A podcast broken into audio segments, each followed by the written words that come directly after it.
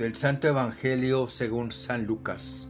En aquellos días, María se encaminó presurosa a un pueblo de las montañas de Judea, y entrando en la casa de Zacarías, saludó a Isabel. En cuanto ésta oyó el saludo de María, la criatura saltó en su seno. Entonces Isabel quedó llena del Espíritu Santo y levantando la voz exclamó, Bendita tú entre las mujeres y bendito el fruto de tu vientre. ¿Quién soy yo para que la madre de mi Señor venga a verme? Apenas llegó tu saludo a mis oídos, el niño saltó de gozo en mi seno. Dichosa tú que has creído, porque se cumplirá cuanto te fue anunciado de parte del Señor.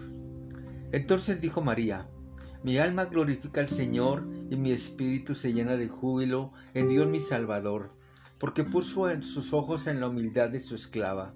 Desde ahora me llamarán dichosa todas las generaciones, porque ha hecho en mí grandes cosas, el que todo lo puede. Santo es su nombre, y su misericordia llega de generación en generación a los que le temen. Él hace sentir el poder de su brazo, dispersa a los de corazón altanero, destrona a los potentados y exalta a los humildes.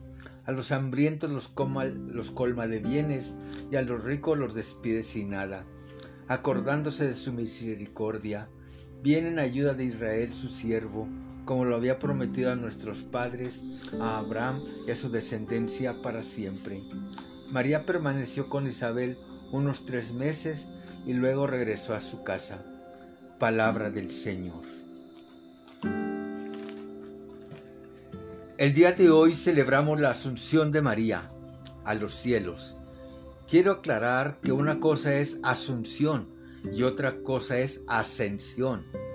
El Señor Jesús es quien fue ascendido al cielo. Él mismo es el que sube al cielo. En cambio, la palabra asunción significa que alguien toma a esa persona y la sube al cielo en el caso de María, es Asunción. Es Dios quien la toma y la sube al cielo. ¿Por qué es importante esta celebración? Primero, es un dogma y hay que tratar de recordar que el dogma es una afirmación, es una verdad que lo que pretende es abrirnos a la contemplación, algo que no entendemos con nuestra mente en lugar de estar batallando y dándole vueltas a un juicio que va a hacer cerrarnos el dogma. Lo que quiere decir el dogma es abrirnos al misterio. En María lo hemos visto. Me atrevo a decir que en el dogma no señalamos a María, sino a Jesús. Por ejemplo, hablar de María, Madre de Dios, no era tanto para decir María la Madre de Dios, pues Jesús es verdadero Dios y verdadero hombre, de tal manera que María es la Madre de Jesús, verdadero Dios y verdadero hombre. No hablaremos de dos personas en Jesús, no. Estamos hablando del Dios que se encarnó en María. El dogma de hoy lo que trata de decir es que María fue la primera en creer, la primera en recibir a Jesús, la primera en darle a conocer. Si pudieran hablar los profetas, apóstoles, predicadores, María es la primera que lo da a conocer, la primera que lo muestra al mundo. María, la llena de gracia, como Isabel le dice, la llena de gracia, la llena del Espíritu Santo, como el ángel le dice a José. Lo que ha pasado en María es por obra del Espíritu Santo. ¿No sería lógico que fuera la primera en llegar al cielo? ¿No sería lógico que donde está el Hijo esté la Madre? ¿No es lógico que cualquier hijo bueno quiera tener a su lado a su madre? ¿Qué le puede impedir a Jesús llevarse consigo a la que fue siempre fiel, la que creyó absolutamente, a la que fue el medio, la elegida, el instrumento, la puerta.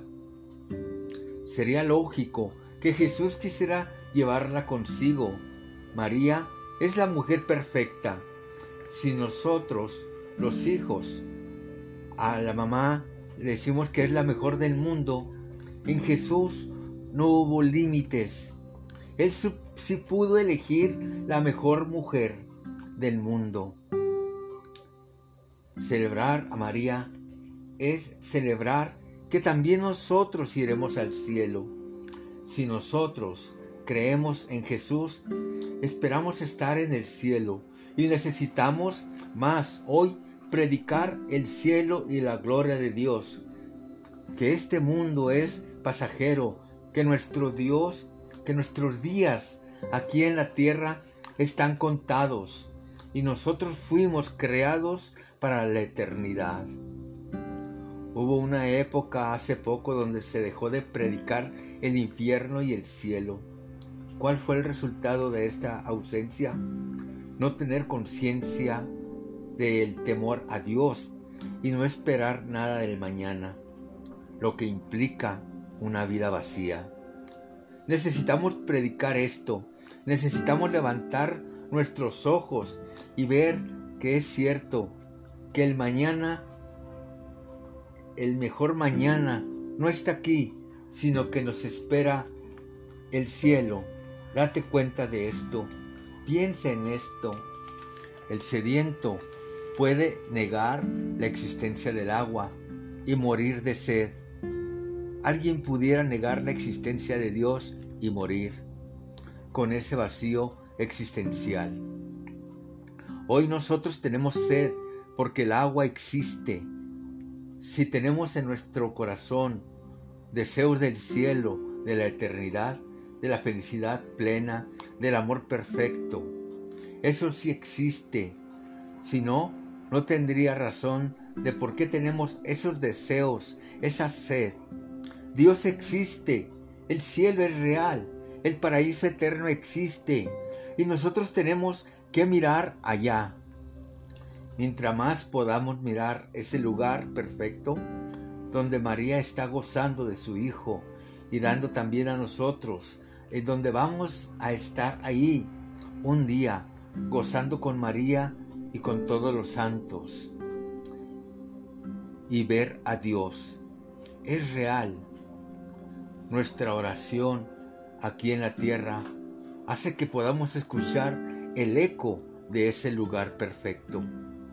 No es un sueño, no es un cuento, es una realidad. El día de hoy tenemos que recordar porque este dogma de la asunción de María y contemplar a María que ha llegado a la presencia de Dios. Contemplar a María, aquella mujer de carne y hueso, aquella mujer como nosotros mortal, pero que no cometió pecado. Pues sería ilógico que Dios fuera concebido en el pecado. Y es por eso que de una manera anticipada de toda la creación, está ella gozando de esa presencia para la cual todos nosotros fuimos creados. Nosotros también debemos esperar ese lugar, debemos esperar ese encuentro, contemplar a Dios cara a cara.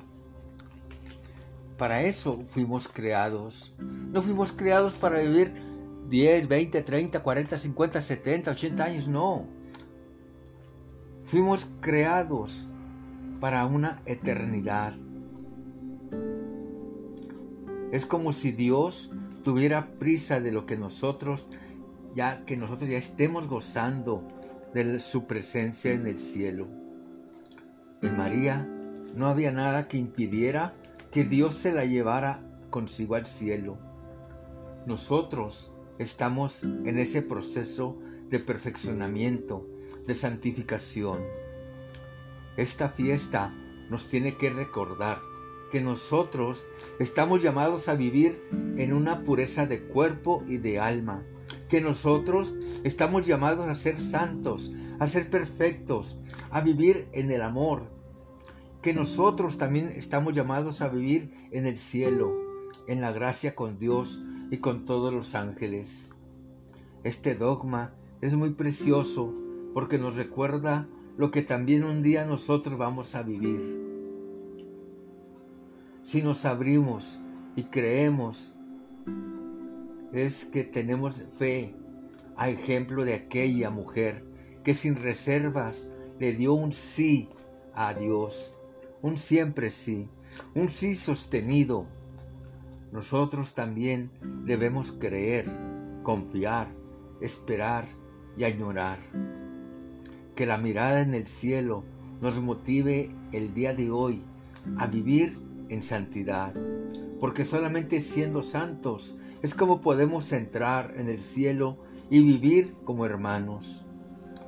En esta fiesta de la Asunción de María, nosotros tenemos que mirarla a ella en el cielo, en ese lugar perfecto junto a Dios y poder hacer esta pregunta.